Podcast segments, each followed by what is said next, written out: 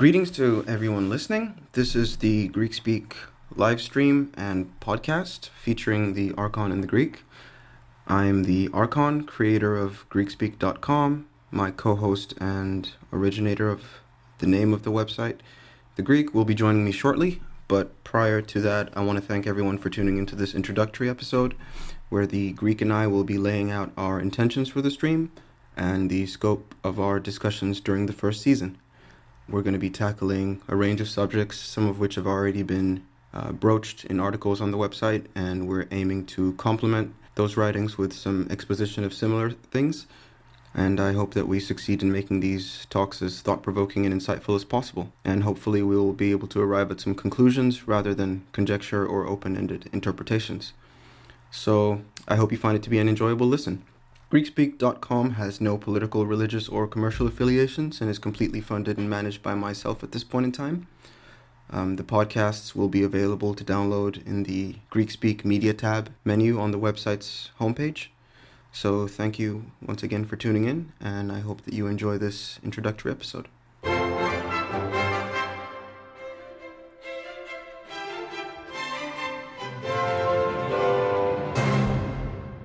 So, Greek, are you there?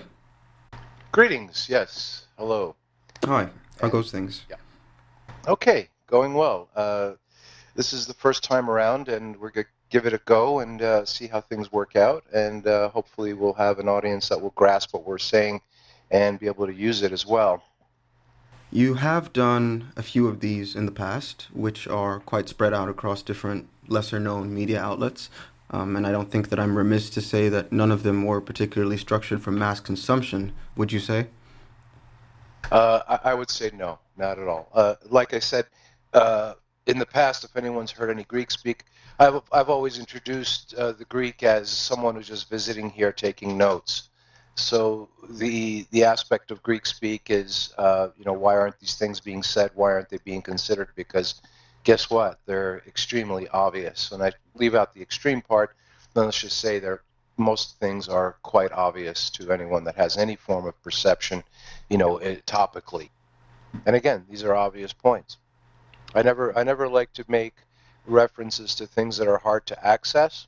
Mm-hmm. Uh, it's good to bring up reference materials. It's good to bring up, uh, you know, things that have been memorialized. I, I like to uh, bring up, you know, mem- uh, the memorialized information as a reference. Memorialized just means that it's been in the record, or official or unofficial, either way.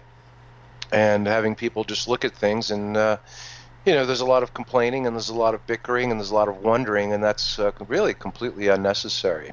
So, again, bringing up um, a topic and then bringing up the points re- uh, supporting the topic uh, regarding the obvious and, and I think as we go along with more sonic events, I like to call them sonic events, what have you.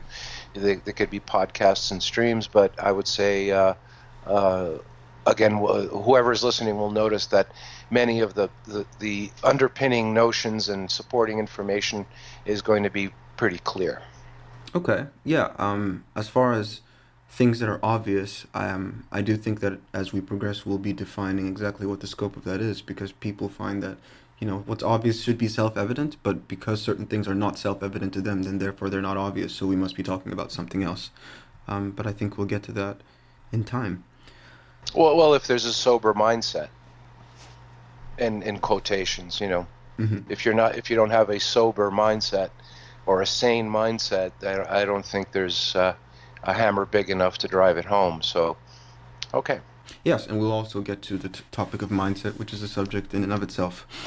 But um, this is going to be episode zero of what will be a series of streams, which will collectively be called the Greek Speak podcasts when they're made available for download. So I think it's a good idea to start with some general introduction of who we are and what the purview of our talks will be, so that people aren't taken aback by the content or the tone and have a fair idea of what to expect. So I'm going under the name The Archon and am the creator of the website and originator of the streaming project, which is named after a term first thrown out by the Greek some years ago when he was making appearances elsewhere. I had become a listener by chance and was prompted to take up my own line of study after hearing what the Greek had to say on various matters, and uh, one of the fruitions of that is now GreekSpeak.com. I run the site at my leisure, and my hopes for this podcast and stream is to see whether there are segments of the public that are responsive to not only the kind of subject matter we're going to discuss, but the mindset that it imparts also. The, I think the concept of having a proper mindset or mentality um, is a central theme within Greek speak, more so than examining any single piece of information about a subject, because frankly, much of what we're going to discuss can be found online already but it's not uncommon for people to be selective about the information that they accept. So I accept that the content on GreekSpeak.com will have varying degrees of interest from the public based on whatever mindset a person has, which is fine. But regardless of whatever topics are presented on the site, uh, my hope is that it will not only impart the information but also a new way of looking at things. So that's it for me. How about you, Greek? Oh, basically a surface dwelling earth inhabitant that's just uh, taking notes and doing a lot of telling, it seems. Right. And that's pretty much the end of it. I think, uh, again, uh, like I always say, I'm, I just happen to be here with everyone else, uh, whoever everyone is, and uh, just like to bring up some points that might. Uh, I don't like to use the words uh, help anyone or make anyone better or whatever, because that's really up to them but bring up things that you notice or that things that can be noticed that are in contrast to again we'll bring up the term the, the current mindset to be contrasting and complementary uh, which actually might ultimately end up with the eviction of the of, of the thoughts that most people have about things I would garner from that and from our past talks that you're more in the habit of talking at people than than with them per se Mm-hmm. Does that wh- sure. why does that end uh, up being more common than the, the, than the other? Well, the thing is, uh, uh, you know, when you're reading an introduction or when an introduction is being made, it's basically a one-sided uh, projection, right? Mm-hmm. And and one the introduction could be to let's say something called a dialogue, just like we had an introduction here. Um, and I believe that everything that is being discussed under the purview of Greek speak is an introduction because to really get into anything in uh, all of its ultimate details is is requires almost what most people might consider an infinite amount of time on any subject. So basically, almost everything that I discuss publicly, uh, using that term in quotes, uh, is an introduction, even if it's an hour long. Hmm. Right? Because the, the, the ultimately then the the dialogue I think will will begin um, when certain things are established and uh, it doesn't seem like there has been much. Uh, what, should we use the term progress? What is progress, right? Uh, within the uh, the human mindset or the human condition, and there won't be, which we'll probably cover in in other um, sonic events or warp streams, mm-hmm. and give the reasons why as well. yeah. So speaking at people is uh, is is interesting because I think I've also brought up there's a there's a social element that if anyone does public speaking and you're looking into the eyes of the audience, you, very often they're wondering, you know, when is he going to shut up so I can say what I want to say, right? Yes, that is common. Mm-hmm. A second thing we could do is to delineate how the term Greek speak should be understood. It's a term that you used to uh, loosely dub a certain kind of talk some years back, and I've run with it to create this website as my own enterprise my take is that it's a catch-all term for a kind of rhetoric encompassing anything from critical theory to natural philosophy or scientific exposition and even common sense, um, which imparts a more objective understanding of reality. What is your take on that term as the originator well, of it? Well, here's the interesting thing. I like to, to say that I haven't originated anything. I'm merely merely packaging it in a, in a sonic form and throwing it at people and not necessarily to see what sticks, but just uh, tossing it out there so no one can say that it's never been done. It, it sounds like an interesting endeavor. It's sort of like uh, uh, if you look at even the term Greek speak, that's that that has that was originated by others. You know, for example, I would have either private or public conversations, uh, you know, on the internet, and people would say, "Oh, we're here's the Greek where he goes by the Greek, and we're going to have some Greek speak." and it kind of stuck, mm-hmm. and it just uh, it just goes around. It's an organic uh, thing, you know. I think most of the terms that I'll bring up, people will, you know, like a sonic event, for example. You know, well, what is a podcast? What is a stream? Well, it's an event and it's audible, so making it sonic. So basically, uh, just putting stuff together and having other people's input, uh, you know, form the thing. You know, mm-hmm. there's no con- convet- uh, uh, convention or anything to Greek speak. There is no such thing. Uh, it, it is it is uh, without a thing. You know. Right. So I think that by me running with it, it might end up becoming a thing. But um, I think the contours of it will be fleshed out for everybody as the podcast progresses, nonetheless. There has been a reoccurring aspect to it, I would say, um, one which is central to its thrust, and that is the idea that it's the kind of talk that is antagonistic to many prevailing conventions or mainstream worldviews. The idea is that there exists this kind of communication that many people don't want to hear or engage with because of how it sets them at odds with the world that they live in and their understanding of th- that world in themselves. So, I mean, that's nothing new because there's always been some kind of alternative media or independent journalism or even secret societies that operate alongside the mainstream with their own view of things. But Greek speak, I think you would might say, does not place itself alongside the fringe movements of the world, correct? Sure, not at all. Yeah. Well, what are the fringe movements? You know, uh, I think they're just fringe movements because they're labeled as such. Mm. I think we're, we in the future we might discuss more of the, the, the core reality of the uh, quote unquote communities. You know, you have the mainstream, you have the alternative, the fringe, uh, right? Uh, they're, they're, called communities in some sense or groups. Um, uh, it, it's not really as uh, as we're being told because ultimately there's an underlying uh, um, culture that has to be considered. You know, for example, I think it's been brought up in the past. If you uh, visited a culture of uh, or a society of headhunters, they would have a different worldview than, uh, for example, uh, a technocratic or technological society that um, sort of forbids cannibalism and headhunting. Right. Right. Uh, which one is right? Which one is wrong? Uh, you know, for example, an aquatic society versus a desert society you know which one is right, which one is wrong. So I think transcending the culture is is um, is the aspect of uh, of having a successful. Um, I don't know what would you say again communication of the purpose of, of communicating of speaking otherwise why why critique something um, if it's not going to be objective see the objective reality of uh, various societies is uh, the reality that you're a surface dwelling earth inhabitant and uh, you're in a anthropomorphic figure that interacts with your environment, and that's the the basic starting point.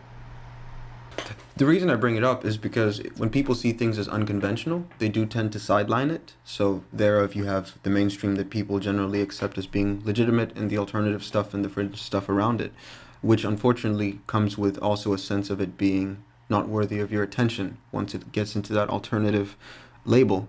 And I wouldn't say that Greek Speak necessarily strives to be that, or that this podcast strives to be that. I think the alternative media is, you know, a discrete thing unto itself that I don't think that we're trying to necessarily stand next to. Well, how about instead of saying alternative or mainstream, uh, view it from a qualitative point of view? It's easy to understand the qualitative qualitative nature of things. Let's say regarding food, is it of high quality or is it of low quality? Right? You'd have mm-hmm. like haute cuisine, well prepared food, uh, well sourced um, ingredients, and then you have what's called junk food. Mm-hmm. Right, which is not well prepared and not well sourced ingredients. W- which one do you think is more popular on the outset and on the inset? The junk food, right? Mm-hmm. So uh, I view things as being uh, uh, are they quality? You know, how are they uh, judged. Uh, I use that word judge, yes, mean discern um, from a qualitative point of view. So you can study anything, whether it's academic, uh, theocratic, political, uh, physiological, you know, regarding natural philosophy, which is basically science. Uh, any aspect that humans can be involved in or people can be involved in from a qualitative point of view. So let's just take a point uh, that you've been bringing up the alternative or fringe or mainstream. Um, the contrasts, perhaps someone who has more of a mainstream outlook, uh, outlook meaning to accept information and uh, sources versus the uh, uh, sources from the alternative or the fringe. The, the thing is, let's just put that aside and look at the quality. Um, it doesn't matter what it's considered. I think. I think the uh, at the end of the day, uh, you're going to settle always. People will always settle better. This is again uh, altruistic with a higher quality um, input. Mm-hmm. And it just that doesn't seem to be the uh, the uh, the way things are. I mean, just look at the you know again the food aspect, right? Right. So um, you know, uh, so again, when you're looking at uh, mainstream, uh, whether it's on the receiving end or the projecting end, you know, mainstream, let's say, would be the mainstream media, academia, religions, whatever institutions, or you're looking at the alternative or fringe. What is the quality of what they're serving their patrons or, or listeners or whatever? And look at it strictly from that point of view first. Mm. Well, to that, I, I guess if you're going to make a qualitative assessment, you do need a reference because if you've, for example, to go with the food thing, if you've only eaten junk food your whole life and you don't know what anything else tastes like, then it becomes hard to evaluate the quality of it. You know, I've met children who will tell me that McDonald's is good for you because they're 12 years old and they don't know anything else, and I ran into them when they were coming out of the store with their with their lunch. Um, so if if somebody you know lacks the discernment to make a qualitative assessment because the the subject matter is so unfamiliar, then they're caught in a bit of a weird place. Um, at best, for some people, Greek speak is a kind of ponderable entertainment by a you know well-spoken character in the form of the Greek. Uh, so it might be interesting, but it's soon forgotten among the more pressing actualities of life. No. Uh, yeah. Uh, again, that could be qualitative in a sense. Like, let's just go a little further from the um, the junk food aspect, and let's say you were uh, considering the culture of these children. The reason they consider it such is because of their culture. If you were to go to, let's say, a rural place in Asia, uh, they would not consider that to be, you know, the food that they should have. And if you want to even contrast it more, if you were to visit a society that was cannibalistic, they wouldn't view it as such again either, right? Mm-hmm. And then you have, for example, theocratic societies that have certain food laws and restrictions, and they would view things differently again. Like, for example, in India, I think you mentioned McDonald's, um, they're pre- predominantly uh, based on beef patties, right? Hamburgers, where somewhere parts of India would not be accepted due to the Hindu culture. Mm-hmm. So, again, uh, it's best to focus and it, uh, on on the qualitative aspect transcends those cultures because uh, whether you're a cannibal or Hindu or uh, a Westerner that eats you know junk food, uh, you you your livers, your kidneys, and most of the things in your body is based on type are interchangeable. So there is an inherent aspect of quality affecting you, right? So uh, so we try to transcend that, and of course, in the future, when we do more of these sonic events, when we go across subjects, let, let's say regarding um, what the people call science, or or what their uh, theo- theocratic uh, leanings are, religion, or other cultural aspects, um, the, the, it might sound critical, like you said, to the mainstream ear, mm-hmm. you know, the one that's cultured towards that but um, it, it, will be undeniable that it actually is part of the undercurrent uh, of of what they uh, like or don't like, and it's sort of irrefutable. Like, you know, for example, if you uh, tell anyone, let's say Santa Claus doesn't exist, no one will refuse that. I mean, sans the children that are deceived into thinking that, right? Right. No one will. Um, will deny that Santa Claus doesn't exist, or what Santa what size. If you see a serious debate over Santa Claus's shoe size, it'll be dismissed as not being can't be serious, right? Mm-hmm. But yet people celebrate them as their in most Western societies as their chief deity, right? So. Uh, and I know that sounds harsh and critical, but it's actually true because you look at what they say, what they do, not what they say. Uh, so, again, when we, will bring up the different subjects, we're going to go into uh, the qualitative aspect, like, for example, fact or fiction. One can say that something that is factual uh, takes precedent over something that is fiction. And again, to be sort of on the out, on the outset critical, you'll look at any culture and you'll see that uh, many aspects of what they believe in or function with is fictional, whether it's a legal fiction, you know, regarding matters of law, whether it's religious fiction, medical fiction, science fiction, hmm. right? And I don't mean science fiction as the entertainment venue, but actually what they're being told is science is actually mostly based on fiction. Not because it's an outside criticism, but it's actually recorded, and memorialized in their own official documents as such. Hmm. Right. So now, and then eventually, you'll see that we're, we're going to be basically speaking about a Earth-based society with its different cultures that is basically insane. and that's the that's basically the moral of the story. You're uh, you're surrounded with crazy by crazy people, and of course, anyone that has just the mainstream mindset right now might say, "Well, that's crazy. That's not for me." Well, you know, that's again, that's an interesting part of what I might call filtering, right? Mm-hmm. you know, there's an ancient saying, "A friend to all is a friend to none," right? So, uh, are you are you trying to uh, please everyone, or look for approval for everyone, or you just have to say what has to be said? And I think the, the latter part ends up with unfavorable results in the mass, uh, in the mass mindset. Well, in terms of society, let's take a look at that because to lay out some some key themes that will underlie future discussions, I think would be helpful. So the basis for a lot of Greek speak is a kind of diagnosis of a universal condition that has befallen human societies all over the world, which no one is exempt from except that each person is affected to it by a different degree. So we want, in some way, to sum up that state. And the question I put to you is by way of an analogy that you've used in the past and kind of touched on here, which is that if you were a dispassionate outside observer of this world, say an alien from another planet on a reconnaissance mission, what is the report that could be given about how human society is currently constituted and operated? Wow, that's a is that a question or a statement? I think it's more of a statement because that can only be followed through by hours and hours and hours of discussion or presentation or quote unquote talking at people. But I think one one thing which might have been the theme of today's uh, stream, uh, in some respect, is co- what I call cosmic censorship. Right? Is that something we might want to get into, or? Um... Um, yeah, I don't mind us touching on that briefly. Well, well, the thing is, uh, w- one thing if you were visiting this planet um, and uh, making a report back, the report back would probably go thusly: you'd say that no one is paying any attention, you know, as a group, as a whole, uh, with very little, uh, very little exception to that.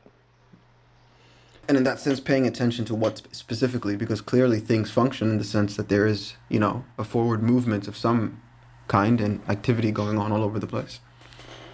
Uh, I'd call it uh, their activities are rote at this point, meaning they it's just a habit and they do what they do uh, because they've uh, become accustomed to it. Uh, how many times have you heard like almost a cliche? Well, I, I don't know. I just work here, right? Mm-hmm. Or I was just following orders. Or that's that's the way it's always been done. Well, that's what I believe, and I'm entitled to it, right? Mm-hmm. The worst thing I've ever heard is, I will defend to the death your right to say it. And I'm like, well, be careful of saying things like that because someone might accommodate you. right? Hmm. So, uh, I mean, you, how many times have you heard all of these things that are borderline cliche? I mean, actually, they are cliches. and that is the norm, right? Uh, we, we this is the way we do things. This is the way it's always been done. I've only I only work here. I was only following orders, right? And then and then you have the spectrum. That's the central spectrum. Then you have left or right of that, or up and down of that. The more extremist view, uh, uh, vocalization, which is how dare you insult my belief? How dare you insult? Right? Mm-hmm. Who are you, you know, to say that? Right? And on the other, more mild, uh, let's say, still respective to the same framework, uh, the apathetic. Well, I don't care. It really doesn't matter what you believe. You see. Perhaps we can uh, look at some concrete examples, even though I'm sure things come to people's minds because it's quite common what you're talking about. Mm-hmm. Well, a concrete example is even setting things in concrete. Once concrete is poured, by the way, and set, uh, it's not easily moved. So it is, in a sense, uh, everything we just mentioned is part of the concrete pour. You know, mm. you know, the concrete's very malleable. It's actually a fluid uh, while it's being worked, and once it's cast and set, it's very difficult to uh, remove or change. So in a sense, this is a, a good concrete analogy, even though there's not much there. When people say all those uh, things that we just I just brought up, there, there's really not much there. It's just fluff, let's say, right? Mm-hmm. Again, um, I would suggest that uh, uh, there are people, uh, mm, maybe not part of the multitude, that have had gnawing questions or gnawing thoughts regarding what we just brought up. Mm-hmm. Why are things the way they are and the apathy? Let's just say on one end there's the apathy, on the other end there's the uh, aggressive, con- you know, uh, aspect of it, and then there's the central aspect of it, which is, well, this is the way it's always been done. I just work here. I'm just following orders, and this is the way we do things, right? And then you have the the more passive, I don't care, and then the more aggressive, how dare you aspect of that, and that is pretty much uh, in any subject. For example. Um, in the medical society, right, there's a lot of discussion regarding you know how the human body should be treated or or you know dealt with from a medical perspective and anyone and everyone always encounters you know if you're pursuing what's called alternative healing methods which actually if you understand the concept of the way the standard medical industry works that is an alternative it's not the way it should be done but nonetheless uh, you're always asked well who are you to discuss um, medical methodologies. Are you a doctor? Where did you get your degree? Right? So there's the of the plausibility. If you're going to discuss, let's say, theological or religious concepts, are where did you get your degree in, you know, in theology? Or are you a priest? Are you a rabbi? Right? And you see, so you have all of these other systems around uh, uh, no systems. Actually, things that people say again that support that uh, mindset that no one is paying any attention and they're just doing things because they're on autopilot or they're rote. You see. And this, of course, is, is the norm of the planet. You know, so so you can actually progress forward. You know, if we're going to do more of these streams and say, well, then the Greek speak is actually hopeless. Then, well, not really, because again, uh, there are people that have gnawing questions and thoughts regarding why things are the way they are, and that I guess is the the uh, the benefit of understanding what's being said here. In all of this, I would like to acknowledge that there will be some, or could be some skepticism that some people will receive, you know, these kinds of claims and assertions with, because for a person to accept what you're saying right now on face value means that they have to redefine their understanding of the world at a level that involves some discomfort to, you know, the way that they live their lives. So how does somebody reconcile the lifelong mainstream perception that they've had with the claims of Greek speak when the mainstream perceptions have the force of society or world governments or mass media and plausible deniability on their side.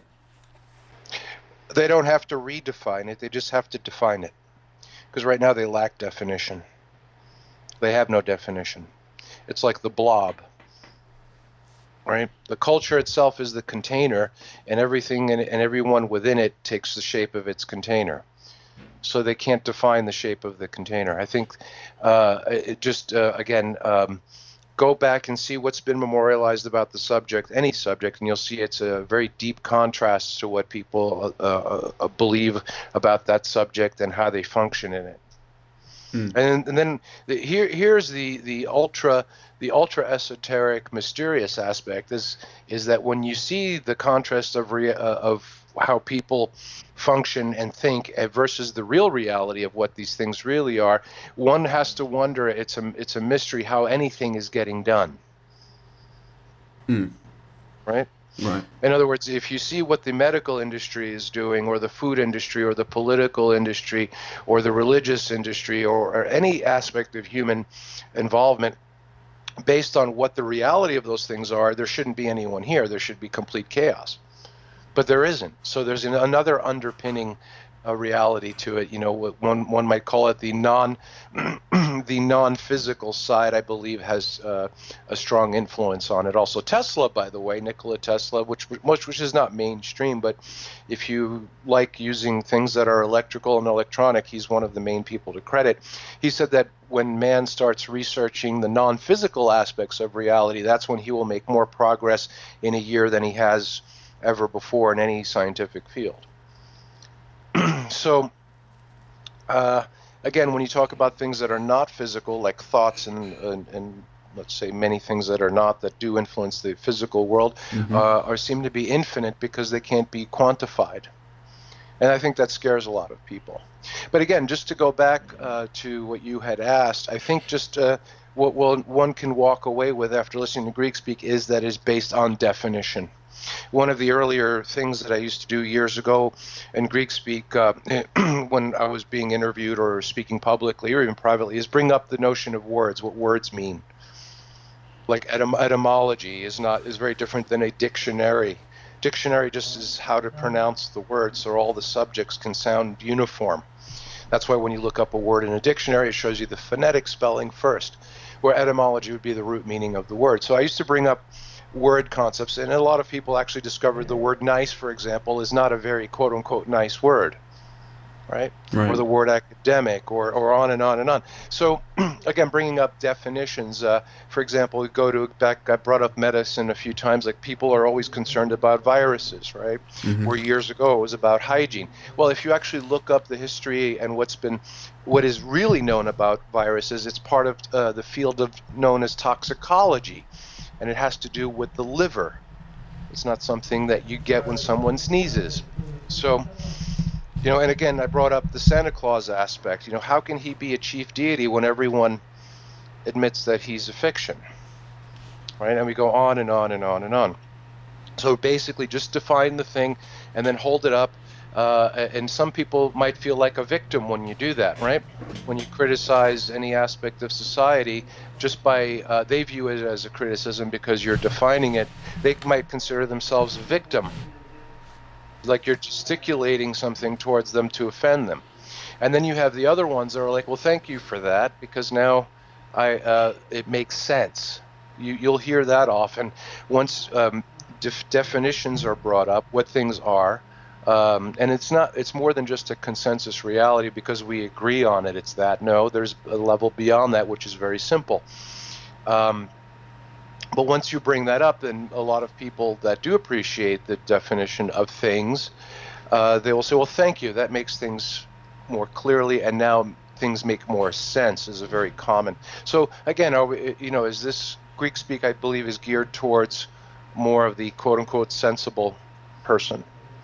There is, of course, a very popular strain of thought that is, you know, currently circulating where they say that definitions do not matter because that is to put a constraint on an understanding of things, whereas to go with a purely subjective um, outlook where your feelings are going to determine which direction you're going to take is, is more reliable. Well, they say that until things uh, break down completely, and then they say we have to go back to look at the definitions. We should we shouldn't have taken that route again, with the medical, a very simple way to look at that is uh, pharmaceuticals. I think it's over 80% of um, commercial pharmaceuticals are banned after about a decade because they're deemed dangerous. Mm-hmm. But when they're introduced into society, they, they don't look at the definition of what the composition of these things are. They just look at the advertised benefit. And then after a decade of suffering, maladies, and side effects, they say we should ban it. Because why? Because it just uh, the, the, the did the pharmaceutical morph into something dangerous, or was it always dangerous by definition? Right. During the course of Greek speak, people will arrive at a number of crossroads. I think a person could, on one hand, take the left fork in the road and reject what you know we're putting forth here, and take it as somewhat you know curious talk, but ultimately benign and purely subjective or on the other hand, they could take the right fork in the road and acknowledge that, you know, what's being said is an indication of things that they've already suspected on their own. And so they could continue to listen in hopes of, you know, working those things out. And we know what happens if a person takes the left fork and discards the subject matter. Their life continues on as it was before. But my question is what happens if they take the right fork and alter their convictions? How is Greek speak ultimately useful to someone who recognizes it as something important, even though they're still bound by the constraints of their circumstances? Well, I think you just answered it there. You know, are you are you are you seeking something that's going to add clarity, or do you just want to uh, go on with how you've been? That's that's fine. And when I say go on how you've been, because the great majority are pretty much uh, within that category. You know, they don't know why they're doing what they're doing. But uh, you broke, you, you you dropped out there for about five or six seconds. Oh, but I think you were asking, yeah, uh, w- w- you know, is there a benefit, or how do those that uh, accept it? Um, uh, or understand it or, or, or use it, you know, um, what is the outcome? Well, you know, again, it, it's not going to change much, but it'll add clarity to whoever is seeking it. That, that is a that is a thing in itself. To have known, is it better to have known, or better to have not known? And and again, these are these are not these. Well, these thoughts, these things that you'll hear in in in future uh, streams as, as well as today, are, are not based on conjecture or opinion or desire. And, again, what one thing I was thinking about while you were asking that is, um, I, I, personally am not seeking approval. Uh, so that that's another, you know, uh, in air quotes, a category. You know, if you, for example, both if you look at uh, mainstream and alternative, they're guess what? They're both seeking a, a, approval. And when you do that, you have to accommodate who your, your who your audience is, and then nothing changes. You're stuck in a vicious cycle. Because if you've made an objective determination that no one is paying any attention, and what I mean by that specifically is by the definition of things and what things really are, as best you can define them, right? If you're if you're going to accommodate people that are living in a fictional or or, or plausible reality, you can only accommodate them with more fiction and more plausibility, right? Mm-hmm. You see. So I, again, to go back earlier, like you were saying, the mainstream and alternative, uh, the purveyors of that kind of stuff are always accommodating their audience. So, and, they're, and they're stuck in a dog chasing its tail scenario and that's pretty obvious. I mean, you can go. There's so many venues on what's called the internet or even in print and they're all accommodating the audience. Even if you look at, for example, um, classical texts that are supposed to inform its reader, let's say the biblical text or other things like that, if you look at an unabridged version, they'll tell you in the introduction they're accommodating a certain mindset. It's not it's not really how it is, you know, regarding the uh, the subject matter. Again, if, again with uh, science, uh, medicine, religion, politics. It's it's very very different. You know, in other words, it meaning what it is memorialized about those subjects is in high contrast to what people think it is. And I think I've brought up in the past the concept of someone called Gustave Le Bon who wrote about the crowd. Mm-hmm. Who was analyzing the phenomenon and how crowds form. And I've distilled it down, basically, his work to say that in order to gather a large group or a crowd with approval, any concept has to be simplified so they do uh, accept the concept. But the problem with that is that it becomes so o- oversimplified that it no longer represents its original form. you know, it's the same thing. Like, for example, you could look at any political system. What is uh, shouted by the pundits or the politicians themselves, or even in print, is very different. Uh, uh, than the political reality that is uh, documented and memorialized in their codes and laws and, and, and reference materials. Very, very different, right? The same thing with every religion. Like I, I, I, always say, there's not a religion on the planet that knows anything that's in the text that they allege to su- subscribe to, or they don't even do anything in it, because it's again, you know, uh, with medicine, same thing, right? Um, they definitely uh, have everyone believing it's one thing, but if you actually spend some time studying quote unquote medical documents, you'll see it's very different. So there's a contrast between what's been memorialized. Again, if you bring up the concept of visiting this planet, taking notes, and I would go into their records department first before I viewed society, uh, view society, uh, it would be very easy to view society as being insane because there's everything they're doing is contrary to what's memorialized. Now, if you were to view the way they were doing things and then go look at what's been memorialized, you might question what's being memorialized as not being true because everyone is almost acting in the opposite way regarding these subjects. You see? So it depends on which approach you have first. If you're well versed within the reference materials of any subject on human society, it's very easy to view them as being clinically insane or just insane or not well on the onset very quickly.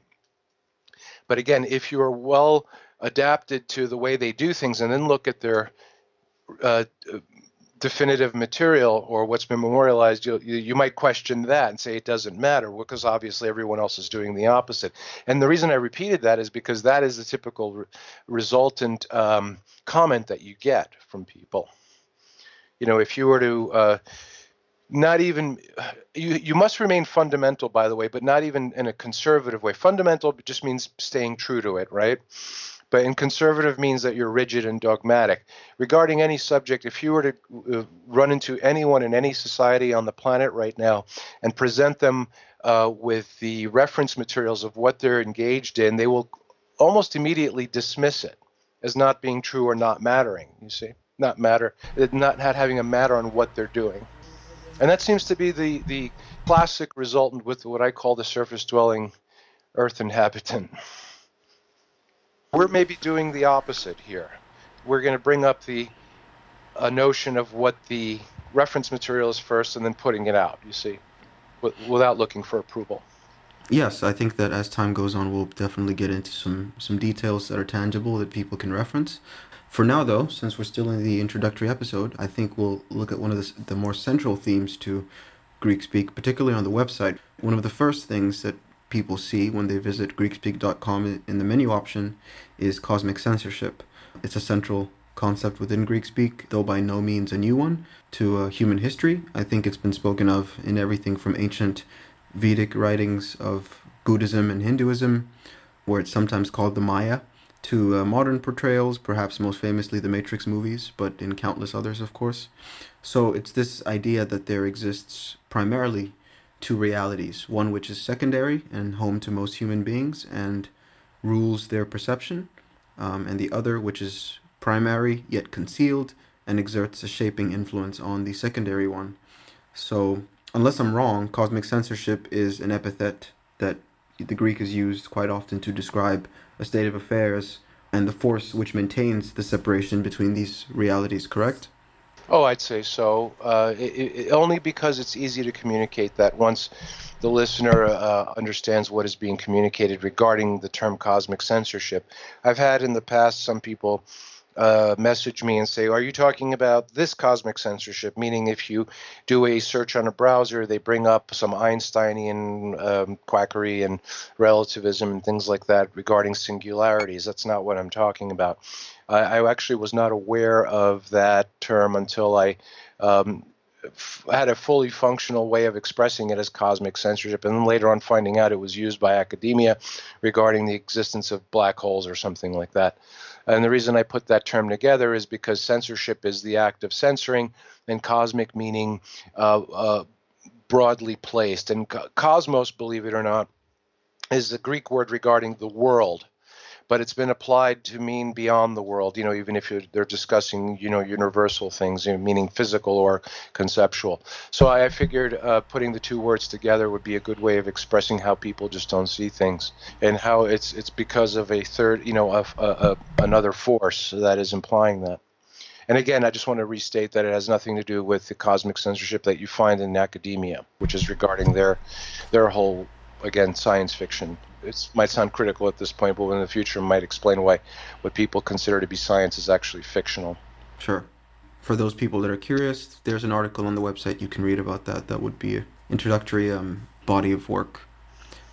How did you come to be made aware of cosmic censorship? Do you remember that, or was it something that came to you at a relatively early stage? Well, in short, I was seeking uh, ancient texts regarding uh, matters of law, right? Uh, it's a big subject. People tend to uh, go away from it, and I figured, well, why not start uh, from a his, uh, uh, from a historical point of view? When was the concept of law first brought up? And for example, if you study something known as the biblical text, you'll find uh, Mosaic laws in there. But then, if you move ahead and study what's called the prophet, the prophets, um, you'll find that there there's a decree made by the gods. Um, to close the eyes and shut the ears so they don't see and don't hear, meaning they, meaning the people, right?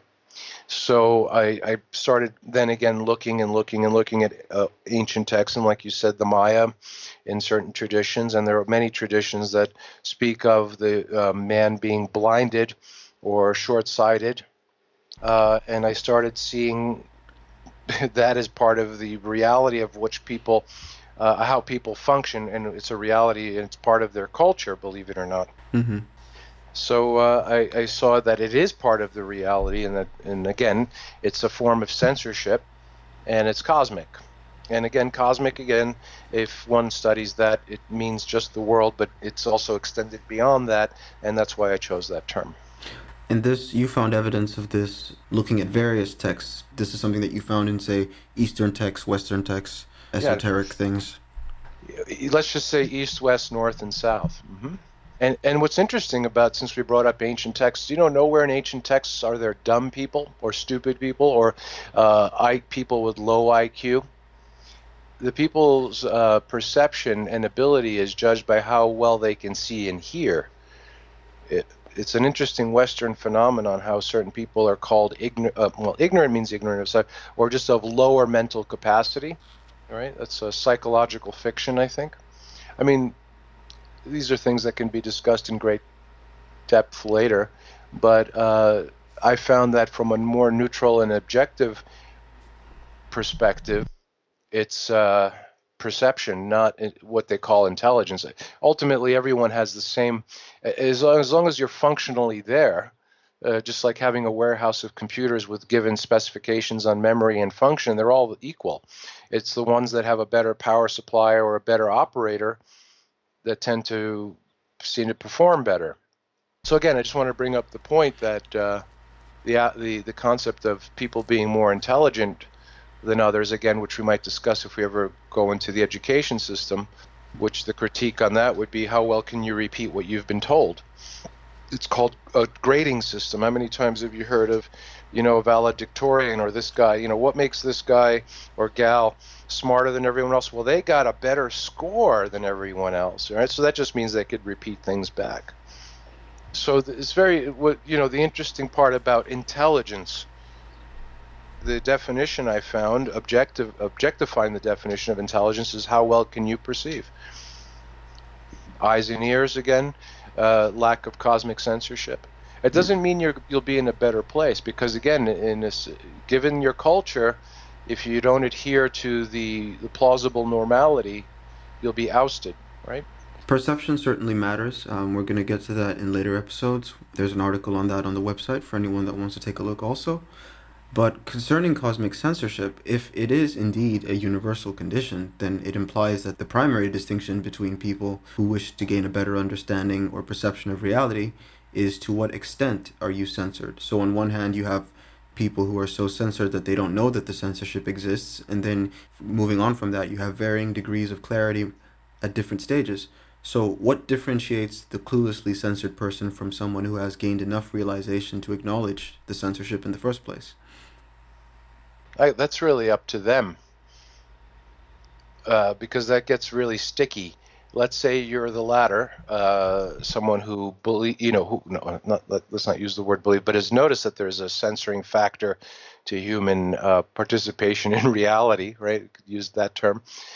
Uh, when you approach someone who is, let's say, doesn't acknowledge that they're being limited and is quite happy with where they are, there's going to be a violent opposition eventually. And violent doesn't mean physical violence either, right? It could be verbal or intentional violence, which you know is emotional.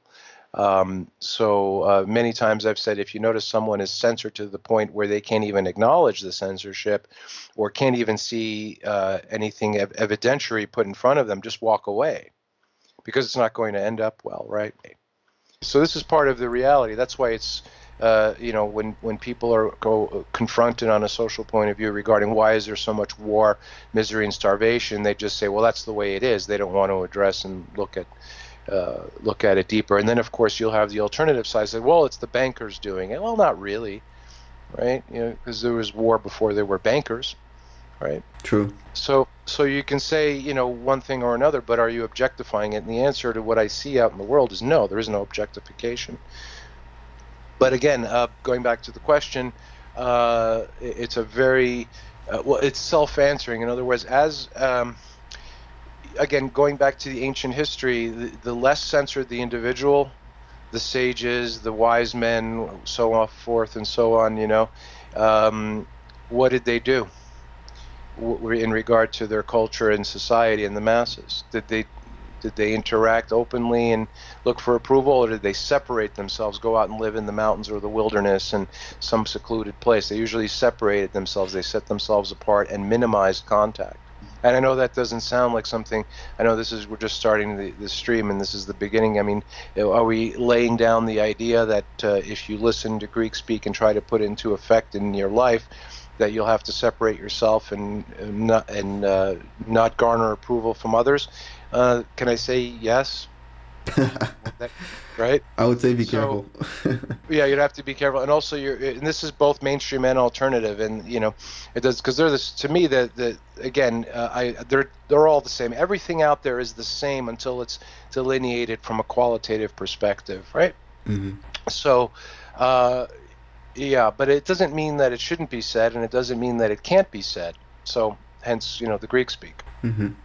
I would say people recognize this understanding of the wise men that isolate themselves. You know, I think for me the most tangible reference is Obi Wan Kenobi in Star Wars. You know, he's living on Tatooine somewhere, not really interested in what's happening in the rest of the um, the world, so to speak, until it's his time to do something. And you see that over and over again in various fictional depictions. But that is not to say necessarily that you should go live in the Himalayas, because you might find that what you're trying to escape from is there also. And it does. It's. It, and by the way, uh, is it misanthropic? I'd say it is to a degree, but is it only misanthropic, meaning Greek speak? No. Because ultimately, um, you know, people say, "Oh, you need is love," or "God is love," and you hear that bandied around. I dare them to define it, and they can't. But ultimately, leads to that point, because you know, ultimately, and I'll just put it out there: in any culture, the true word or the word that can be defined as love actually just means doing the right thing, even if you don't feel like doing it at the time. Hmm. So and we'll define uh, again. The, the, it's about definition. Yeah, I think some people will intuitively recognize that definition of love, and for some other people, it's completely foreign. Um, and time will tell whether that bears out to be something reliable, and I think we'll get into it in later episodes.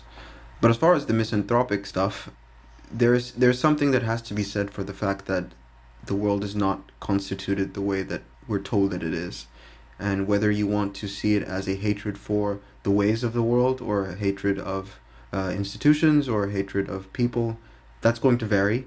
From my point, I do have a certain disdain towards the way that things are done and towards the forces that drive things.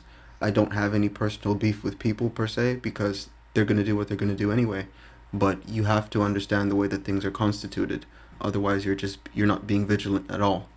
Well, the thing about having a personal beef is difficult. Uh, put, put the judgment of that aside and say objectify it, because most persons are the same yes, they're told that they're all different and unique and wonderful, but if you delve down deeply, they want everyone to be the same. They, meaning if you've ever dealt with anyone in the legal society or the medical society or religious society, they tell people that openly that they're free. But when you deal with them on a personal basis, they say, well, what are you, why are you coming to me with this? You have to be just like everyone else, right? They always say that in private. So there's a dichotomy or schizophrenia there. But uh, to personally hate someone or personally whatever is is in a sense foolish when you start objectifying things you'll see within a culture how everyone is pretty much the same right? Uh, not uh, let's just use the word similar not exactly the same. They're not carbon copies. Even clones are not carbon copies by the way. But you can uh, you can see that uh, again you've heard of the term masses. We've used it, right, or the general mm-hmm. group, uh, right? Uh, are they th- that implies a similarity or oneness, right? Again, w- would the Obi Wan Kenobi seclude himself or sequester himself if there was that much variety? No. It's them and me, right? Now, mm-hmm. it doesn't mean it has to be antagonistic or polemic, it's just the reality. You know, is is objectifying something in his reality something to be liked? Well, that's to be determined later. Determine what the reality is first. Right. Determine if you want to personally hate someone uh, after you determine what and objectified why they are the way they are. Hmm. Let's wrap up this episode by talking about the idea of mindset. I think you've touched on it once or twice, and I may have mentioned it also, which is, of course, interchangeable with mentality, that word what has become trendy, I think, in the past 20 years or so is that when people realize that the mainstream channels are perpetuating nonsense, those people then turn to alternative media and conspiracy theories as a source of information and they go down a rabbit hole of equally fallacious nonsense. We see that with YouTube. It's very easy to get caught in the YouTube recommendations sidebar for different things and you're on there for hours watching videos by people who really, you know, may or may not be making sense. So people overload on this new information, but ultimately they aren't much better off than they were before because they haven't switched out their old mindset for a new one. Can you give a bit more exposition on that um, and what exactly is the proper mindset, would you say? Again, you, you're going to need a reference, something to stand on, firm footing, good foundation. How do you get that? Well, what's the easiest way that anyone can access a firm foundation on any subject or any matter? Is by defining it. And hmm. again, to go back, uh, and you brought up the YouTube venue, I would say that you have university, then you have alternative universities, same junk. And it sounds like an overt criticism of it being low quality. It is, right? Uh, mm. You have uh, med- uh, conventional medicine and then alternative medicine, same junk, right? So, and and what the reason uh, that might sound a little uh, over hypercritical at the moment, uh, you're just gonna have to hold on to your hat and wait, and we'll explain that. And I will say that if you have discernment and there's a level of discernment that you can bring to bear on how you interact with various fields of, of knowledge, then there isn't this sort of uh, one size fits all criticism of junk that you would necessarily apply to that. Because, of course, you can get something profitable out of alternative medicine or mainstream medicine, but not if you don't have any discernment. Then you're just going to have to do what you're told. Know, a lot of cherry picking. Uh, I wouldn't say that there's anything worth throwing out in, in, in wholesale. Also, you know how I brought up qualitative and quantitative um, earlier. Uh, the numbers don't mean anything when you're looking at quality. Like, for example, uh, when I go out to the shops, and for example, I was looking for some kind of a anti-bug lotion, right? A lot of mosquitoes around, especially for children. And uh, the the clerk at the shop uh, said, "Well, this is the one that everyone gets, everyone buys." And I'm like, "Oh, that's the one I don't want because." And she goes, "Well, why?" And I said, "Well, because have you met everyone? Do you see how people act on this planet?" And she didn't quite understand it. A, a rejection of what is commonly accepted is a healthy way to objectifying reality. By the way, you know the patent office does that. By the way, when you apply for a patent it's commonly rejected, and then you have to go in and do what's called uh, a defense for it. Right? You have to uh, expound on why you deserve a patent. If you patently reject what's been commonly accepted, wholesale again, and then go back in with scrutiny and um, a diverse discernment. And diverse discernment meaning you have to know why it got that way too, not just that it is that way. Um, you'll be better off. Always. Understood. And I think that as time goes on, um, that will prove itself out as we continue to do these episodes. Okay, I think that um, we've covered the full gamut of introductory topics that we need to. That should do it for this episode, unless there's something else you want to touch on in conclusion. No, not at all. Again, in conclusion, I would just say no one on the planet is paying any attention, with very few exception. And uh, paying attention was just uh, basically be defined as do you understand what something is based on what's been memorialized as it being defined as, and then applying it properly because there is a proper way to do it. Um, I mean, it doesn't mean like, for example, if you're working on a car engine, you can't use kitchen utensils to pry off a valve cover because you don't have a right tool, but that is not the right tool for it, you see. So, in essence, uh, I think uh, time will tell if we come back and do more of these, which I think we will. We'll be more topical in nature and we'll expand on it and show how simple it is to do what we've proposed. Yes, that is correct. Anyone who listens to this should have a good idea of what to expect moving forward. The Greek Speak podcast will continue to tackle this kind of subject matter, and um, the articles will give an indication of the kinds of things we'll be looking at. So, thank you to everyone on the live stream for tuning in. There is no set date or day of the week, so to speak, for when we're going to be doing these, but to those who have subscribed to um, receive information, which can be done on the homepage, you'll get emails about that, about the time and the day, um, with enough margin in advance. And once the streams are done, the podcast will be put up on SoundCloud where you can download them for free, or you can download them through the website where there'll be SoundCloud widgets. So um, thank you, Greek, for this episode. I think it went well. Okay, you're welcome, and uh, there'll probably be more to come. Yes, there will be. So until next time, everybody, and uh, thank you for listening.